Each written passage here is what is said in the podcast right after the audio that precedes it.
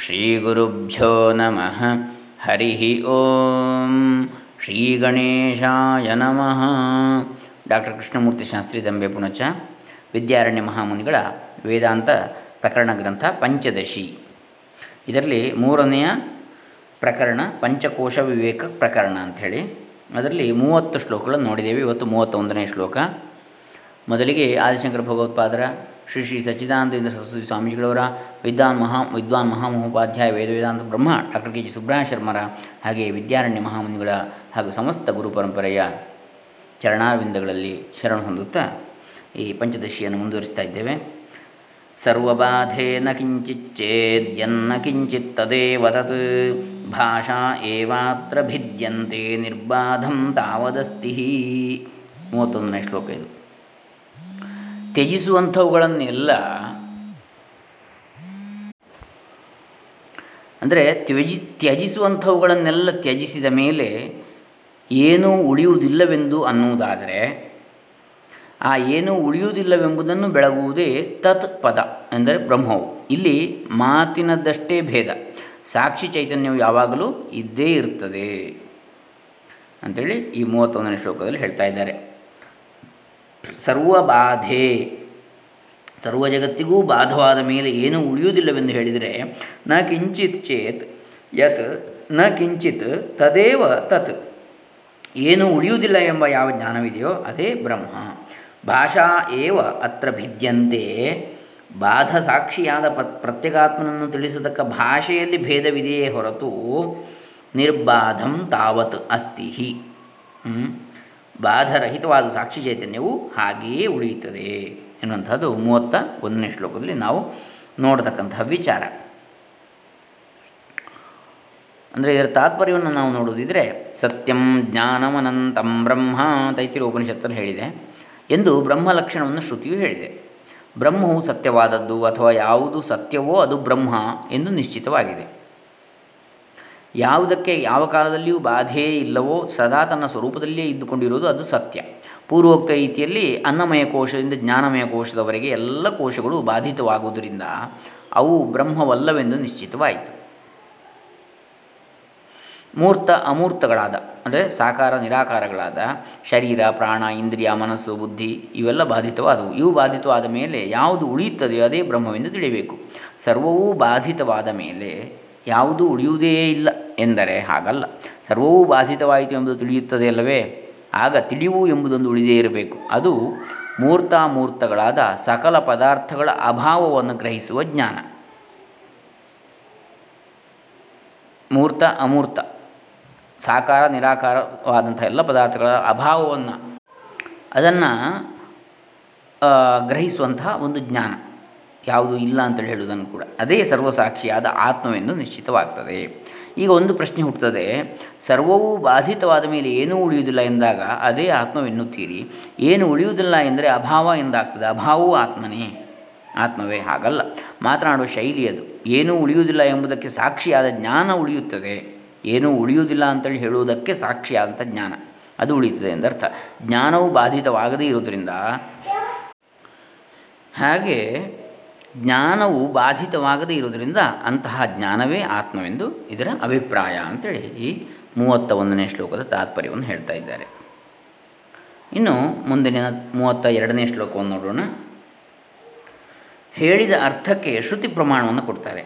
ಮತ್ತೆ, ಅತ ಏವ ಶ್ರುತಿರ್ಬಾಧ್ಯಂ ಬಾಧಿತ್ವಾ ಶೇಷಯತ್ಯದ ಸ ಏಷ ನೇತಿ ನೇತ್ಯಾತ್ಮೇತ್ಯೇ ಸ ಏಷ ನೇತಿ ನೇತ್ಯಾತ್ಮೇತ್ಯತದ್ವ್ಯಾವೃತ್ತಿರೂಪತಃ ಮೂವತ್ತೆರಡನೇ ಶ್ಲೋಕ ಇದು.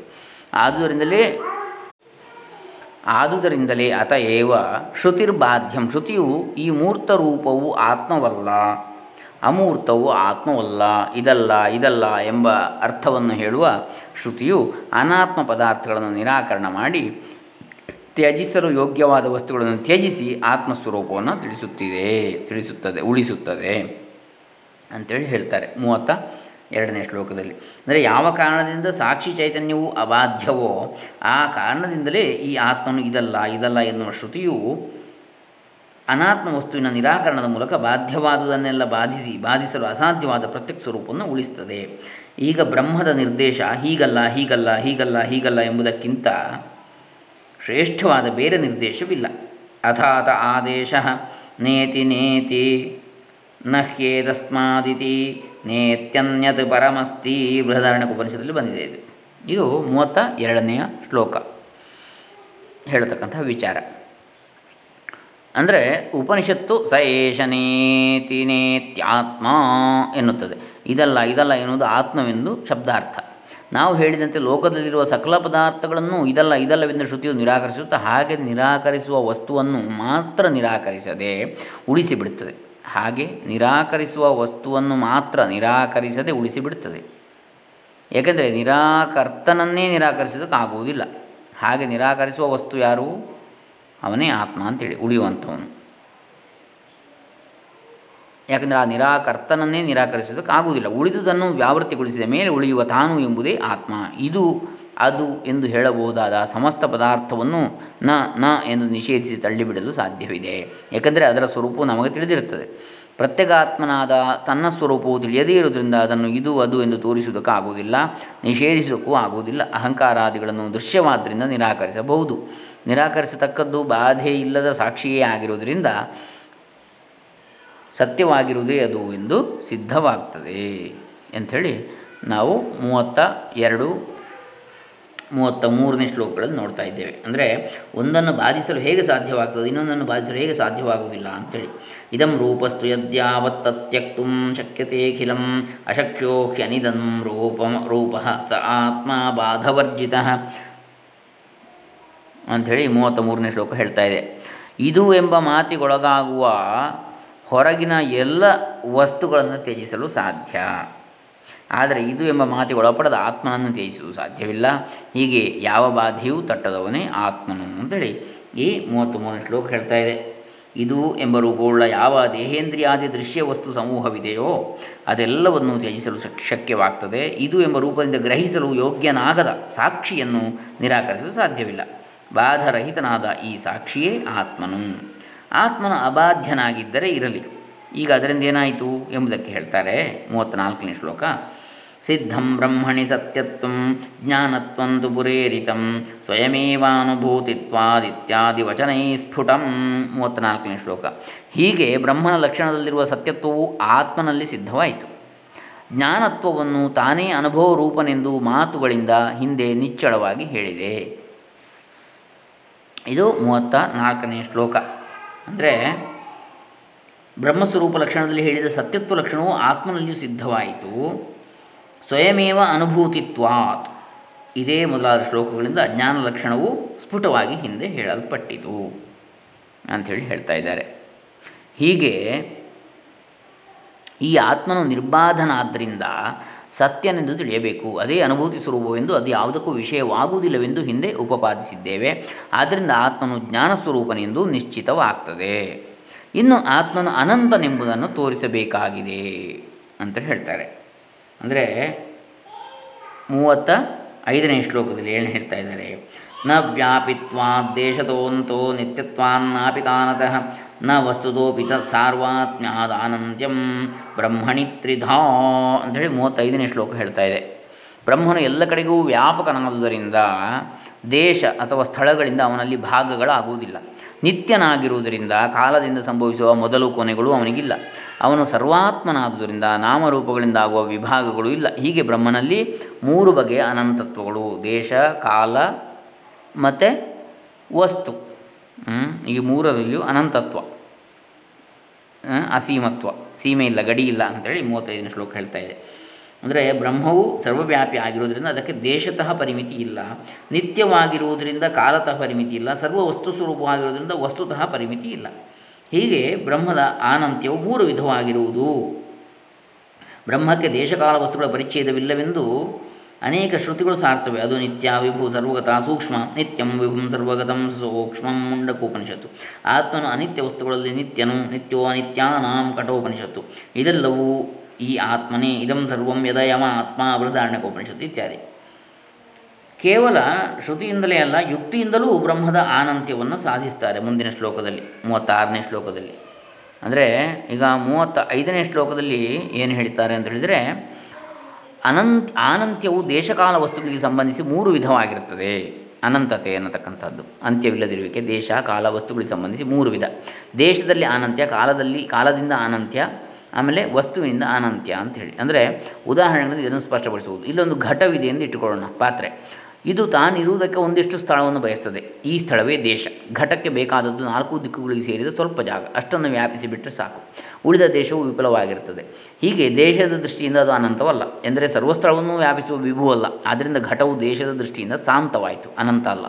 ಇನ್ನು ಅನನ್ ಅಂದರೆ ಅಂತ ಸಹಿತವಾದ್ದು ಶಾಂತ ಇನ್ನು ಕಾಲದ ಅಪೇಕ್ಷೆಯಿಂದಲೂ ಅದು ಅನಂತವಲ್ಲ. ಅದು ಹುಟ್ಟುವುದಕ್ಕೆ ಪೂರ್ವದಲ್ಲಿ, ಅಂದರೆ ಕುಂಬಾರನದನ್ನು ಮಾಡುವುದಕ್ಕೆ ಮೊದಲು ಘಟವಿರಲಿಲ್ಲ ಮಡಿಕೆ. ಅದನ್ನು ಒಡೆದರೆ ನಾಶವಾಗಿಬಿಡ್ತದೆ ಆದ್ದರಿಂದ ನಾಶವಾದ ಮೇಲೆ ಅದು ಇರುವುದಿಲ್ಲ. ಹಿಂದೆ ಇರಲಿಲ್ಲ ಮುಂದೆ ಇರುವುದಿಲ್ಲ. ಆದ್ದರಿಂದ ಅದು ಕಾಲದ ದೃಷ್ಟಿಯಿಂದಲೂ ಅನಂತವಲ್ಲ. ಅದಕ್ಕೆ ಅಂತ್ಯವಿಲ್ಲದ್ದು ಅಂತೇಳಿ ಅಲ್ಲ ಅದು. ಘಟಕ್ಕೆ ಬೇರೆಯಾದ ಪಟ, ವೃಕ್ಷ ಮೊದಲಾದವು ಇರುವುದರಿಂದ ವಸ್ತು ದೃಷ್ಟಿಯಿಂದಲೂ ಘಟಕ್ಕೆ ಅಂತ್ಯವಿದೆ. ಸರ್ವವೂ ಘಟವಲ್ಲವಾದ್ದರಿಂದ ಅದು ವಸ್ತುತಃ ಕೂಡ ಶಾಂತವೇ ಹೀಗೆ ಮೂರು ವಿಧದ ಅಂತ್ಯ ಅಂತ್ಯತ್ವವಿಲ್ಲದ್ದು ಅನಂತ. ಅದು ಬ್ರಹ್ಮವೇ ಹೊರತು ಇನ್ನೊಂದಲ್ಲ. ಬ್ರಹ್ಮವು ಸರ್ವವ್ಯಾಪಿಯಾದ ವಿಭುವಾದ್ದರಿಂದ ದೇಶತಃ ಅದಕ್ಕೆ ಅಂತ್ಯವಿಲ್ಲ. ನಿತ್ಯವಾದ್ದರಿಂದ ಕಾಲತಃ ಅಂತ್ಯವಿಲ್ಲ. ಸರ್ವವೂ ಬ್ರಹ್ಮವೇ ಆದ್ದರಿಂದ ವಸ್ತು ದೃಷ್ಟಿಯಿಂದಲೂ ಅಂತ್ಯವಿಲ್ಲ.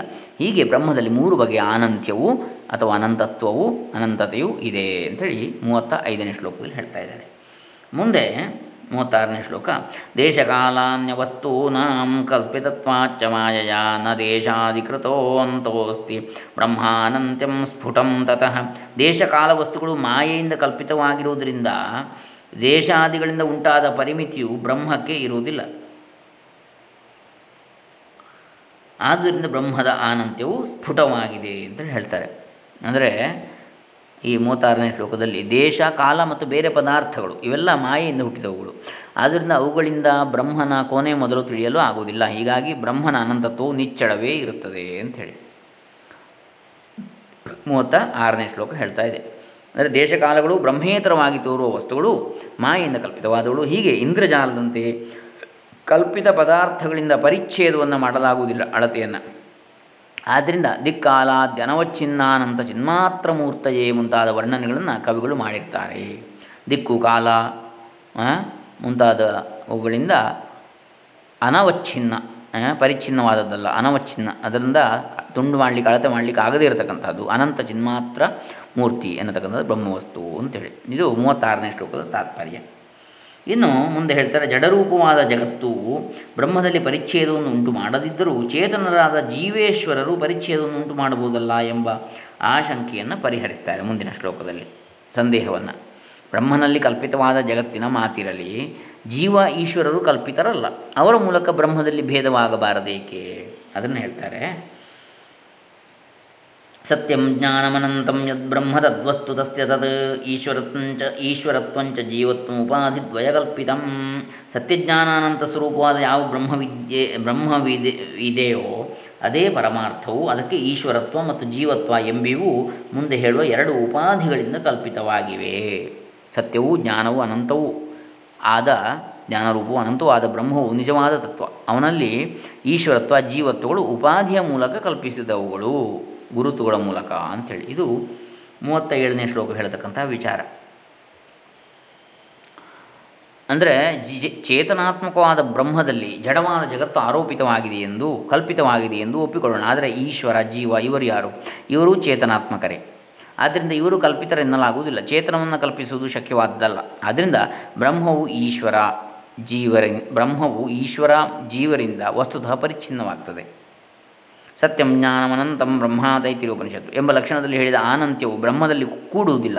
ಯಾಕೆ? ಬ್ರಹ್ಮೇತರ ವಸ್ತು ಇದ್ದ ಮೇಲೆ ಪೂರ್ವದಲ್ಲಿ ಹೇಳಿದ ಆನಂತ್ಯವು ಹೇಗೆ ಸಿದ್ಧಿಸ್ತದೆ ಈ ಶಂಕೆಯ ಉತ್ತರ ಏನು ಅಂತ ಹೇಳಿದರೆ, ಪರಬ್ರಹ್ಮ ಒಂದೇ ಇರತಕ್ಕದ್ದು ಏಕಮೇವಾದ್ವಿತೀಯಂ ಬ್ರಹ್ಮ ಮುಂತಾದ ಶ್ರುತಿಗಳು ಇದಕ್ಕೆ ಆಧಾರ. ಲೋಕದಲ್ಲಿ ಈಶ್ವರ, ಜೀವ ಎಂಬ ವಸ್ತುಗಳು ಪ್ರಸಿದ್ಧವಾಗಿರುವುದು ವ್ಯವಹಾರದಲ್ಲಿ ಮಾತ್ರ ಪರಮಾರ್ಥದಲ್ಲಾದರೂ ಅವು ಕಲ್ಪಿತವಾದವೇ. ಕಲ್ಪಿತವೆಂದರೆ ಇಲ್ಲಿ ಮಾಯಾ ನಿರ್ಮಿತವೆಂದರ್ಥವಲ್ಲ ಉಪಾಧಿಗಳಿಂದ ಕಲ್ಪಿತಗಳು ಅಂಥೇಳಿ ಈ ಉಪಾಧಿಗಳು ಅನ್ಯ ವಸ್ತುಗಳೆಂಬ ಭ್ರಾಂತಿಯನ್ನು ಉಂಟು ಮಾಡ್ತವೆ ಸೋಮಯ್ಯನ ನಾಟಕದಲ್ಲಿ ವೇಷವನ್ನು ಹಾಕಿಕೊಂಡು ಬಂದಾಗ ಅವನು ಸೋಮಯ್ಯನಲ್ಲವೆಂದು ಬೇರೊಬ್ಬ ವ್ಯಕ್ತಿಯೆಂದು ಪ್ರೇಕ್ಷಕರು ತಿಳಿ ತಿಳಿತಾರೆ. ಇಲ್ಲಿ ವೇಷವೇ ಉಪಾಧಿ. ವೇಷವನ್ನು ಹಾಕಿದಾಗ ಅವನು ಬೇರೆ ವ್ಯಕ್ತಿಯನ್ನು ಭ್ರಾಂತಿ ಉಂಟಾಗ್ತದೆ. ಆದರೆ ಸೋಮಯ್ಯನು ಬೇರೆ ವ್ಯಕ್ತಿಯಲ್ಲ, ಸೋಮಯ್ಯನು ಸೋಮಯ್ಯನೇ. ಹೀಗೆ ಪರಬ್ರಹ್ಮ ಪರಬ್ರಹ್ಮವೇ ಅಂತೇಳಿ. ಇದು ಮೂವತ್ತ ಏಳನೇ ಶ್ಲೋಕದ ತಾತ್ಪರ್ಯ. ಇನ್ನು ಮುಂದೆ ಹೇಳ್ತಾರೆ ಮೂವತ್ತೆಂಟರಲ್ಲಿ, ಅಂದರೆ ಆ ಎರಡು ಉಪಾಧಿಗಳನ್ನು ಕ್ರಮವಾಗಿ ಉಪದೇಶಿಸಲು ಮೊದಲು ಈಶ್ವರೋಪಾಧಿಭೂತವಾದ ಶಕ್ತಿಯನ್ನು ನಿರೂಪಿಸ್ತಾರೆ. ಶಕ್ತಿರಸ್ತ್ಯೈಶ್ವರಿ ಕಾಚಿತ್ ಸರ್ವವಸ್ತು ನಿಯಾಮಿಕಾ ಆನಂದಮಯಮಾರಭ್ಯ ಗೂಢ ಸರ್ವೇಷು ವಸ್ತುಷು. ಈಶ್ವರನಲ್ಲಿ ಪೃಥ್ವಿಯೇ ಮೊದಲಾದ ಪದಾರ್ಥಗಳನ್ನು ನಿಯಂತ್ರಿಸುವ ಒಂದು ಅನಿರ್, ಅನಿರ್ವಚನೀಯ ಶಕ್ತಿ ಉಂಟು. ಅದು ಆನಂದಮಯ ಕೋಶ ಮೊದಲುಗೊಂಡು ಎಲ್ಲ ವಸ್ತುಗಳಲ್ಲಿಯೂ ಅಡಗಿರುವುದು. ಪೃಥಿವ್ಯಾದಿ ಸಮಸ್ತ ವಸ್ತುಗಳನ್ನು ನಿಯಮಿಸತಕ್ಕ. ಒಂದಾನೊಂದು ಈಶ್ವರ ಸಂಬಂಧಿನಿಯಾದ ಶಕ್ತಿ ಇದೆ. ಅದು ಆನಂದಮಯ ಕೋಶದಿಂದ ಪ್ರಾರಂಭಿಸಿ ಸಮಸ್ತ ವಸ್ತುಗಳಲ್ಲೂ ಅಡಗಿದೆ. ಆನಂದಮಯ ವಿಜ್ಞಾನಮಯ, ಮನೋಮಯ, ಪ್ರಾಣಮಯ, ಅನ್ನಮಯ ಕೋಶಗಳು, ಆಮೇಲೆ ಎಲ್ಲ ಪಂಚಭೂತಗಳು ಎಲ್ಲದರಲ್ಲಿ ಕೂಡ ಅಡಗಿದೆ ಅಂತ. ಯಾವನು ಪೃಥ್ವಿಯ ಒಳಗಿದ್ದುಕೊಂಡು ಪೃಥ್ವಿಯನ್ನೇ ನಿಯಮಿಸುವನು. ಯಫ್ ಪೃಥಿವ್ಯಾಂ ತಿಷ್ಟಂ ಮಂತರೋ ಯಮಯತಿ ಎಂದು ಅಂತರ್ಯಾಮಿ ಬ್ರಾಹ್ಮಣದಲ್ಲಿ ಹೇಳಿದೆ ಬೃಹದಾರಣ್ಯಕೋಪನಿಷತ್ತಿನ. ಹೀಗೆ ಅಂಥವನು ಅಂತೇಳಿ, ಎಲ್ಲದರೊಳಗಿದ್ದು ನಿಯಮಿಸ್ತಕ್ಕಂಥವನು. ಇದು ಮೂವತ್ತ ಎಂಟನೇ ಶ್ಲೋಕ ಹೇಳ್ತಕ್ಕಂಥದ್ದು.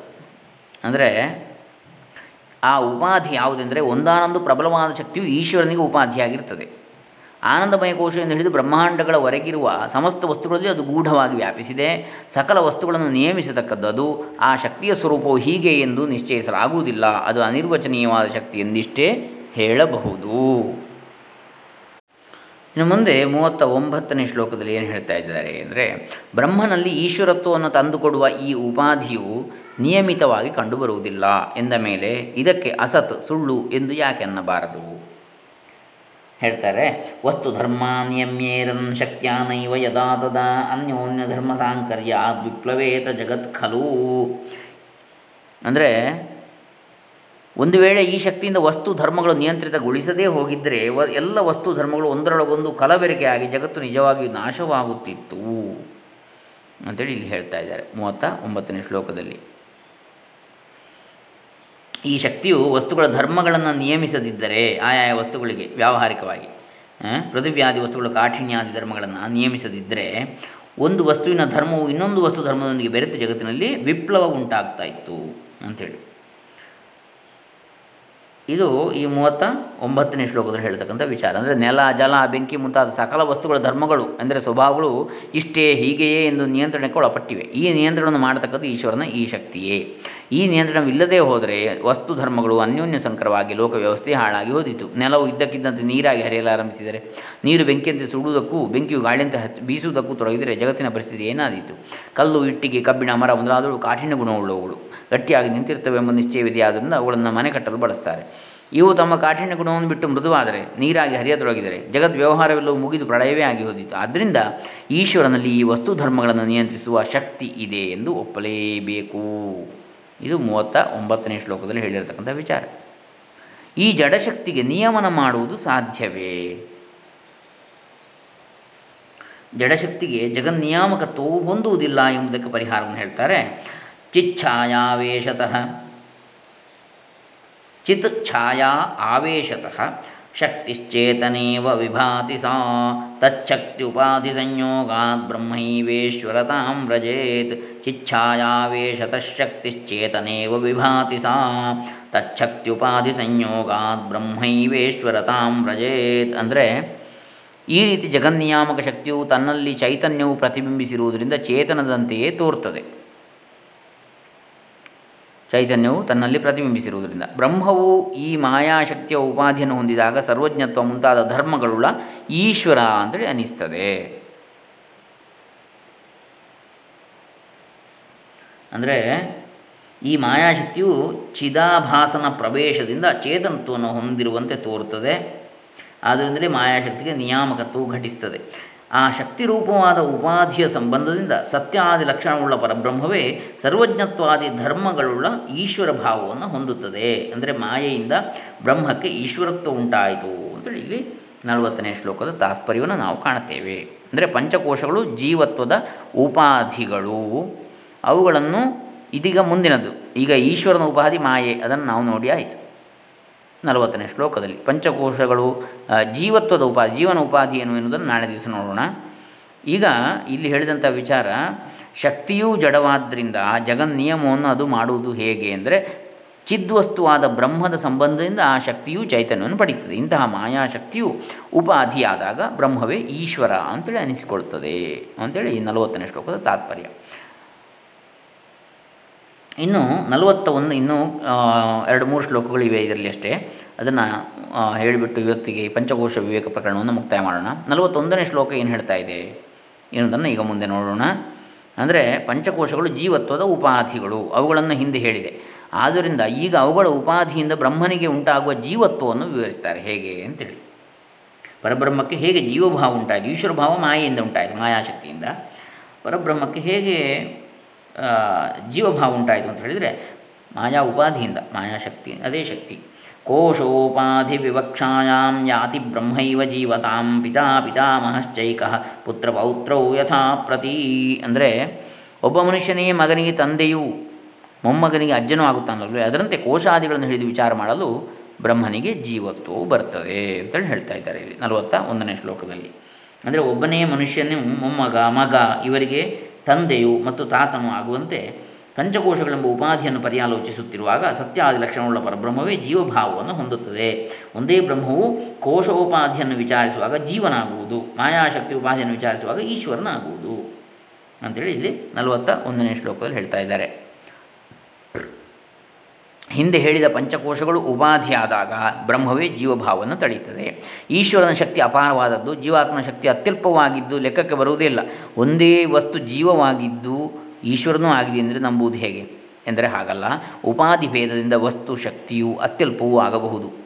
ಒಂದೇ ವಿದ್ಯುಚ್ಛಕ್ತಿಯು ಉಪಾಧಿ ಭೇದದಿಂದ ಅತ್ಯಲ್ಪವಾದ ಬೆಳಕನ್ನು ನೀಡುತ್ತದೆ. ಜಗಜಗಿಸುವ ದೀಪವೂ ಆಗಿಬಿಡುತ್ತದೆ. ಒಂದೇ ವಸ್ತು ಸಂಬಂಧ ಭೇದದಿಂದ ಭಿನ್ನವಾಗುವುದು ಲೋಕದಲ್ಲಿ ಕಂಡುಬಂದಿದೆ.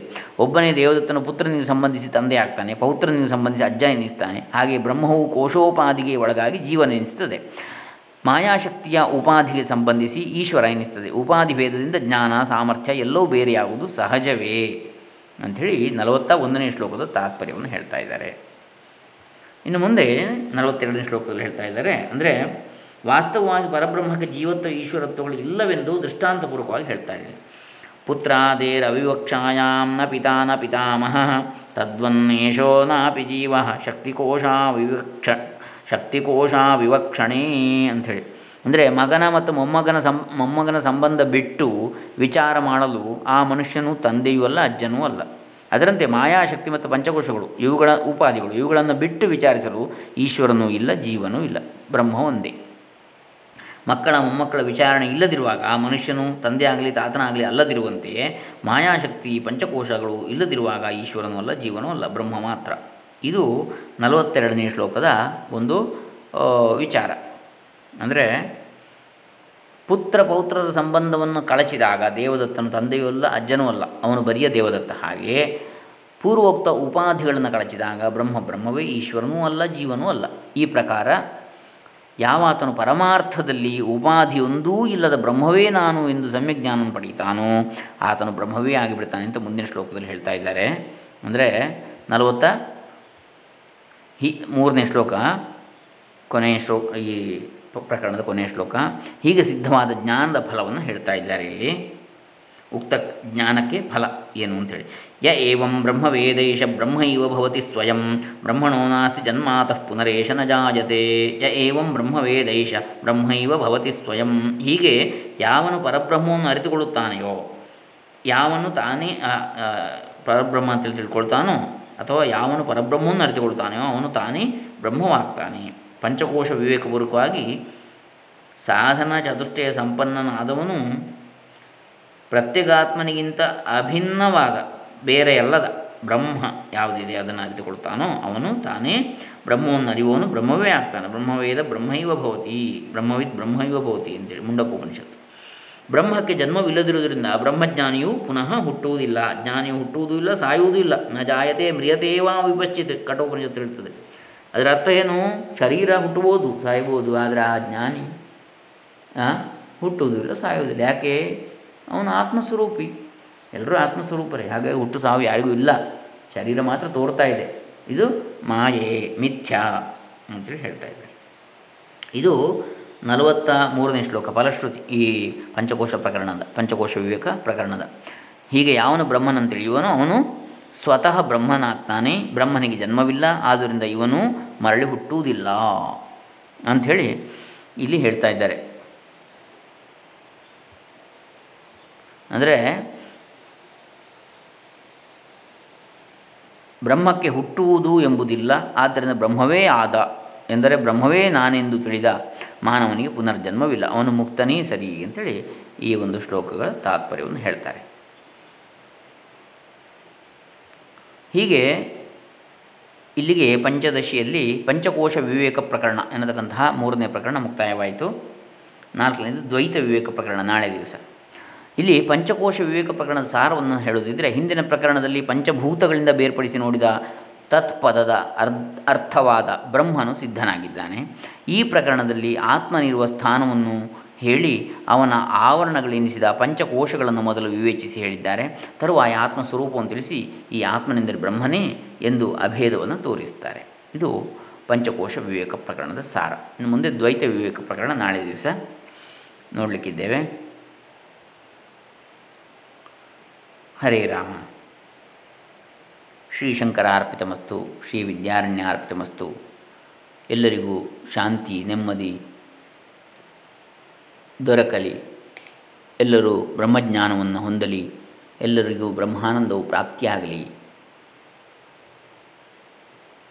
ಲೋಕ ಸಮಸ್ತ ಸುಖಿನೋ ಭವಂತು. ಸರ್ವೇ ಜನ ಸುಖಿನೋ ಭವಂತು. ಕಾಲೇ ವರ್ಷತು ಪರ್ಜನ್ಯ.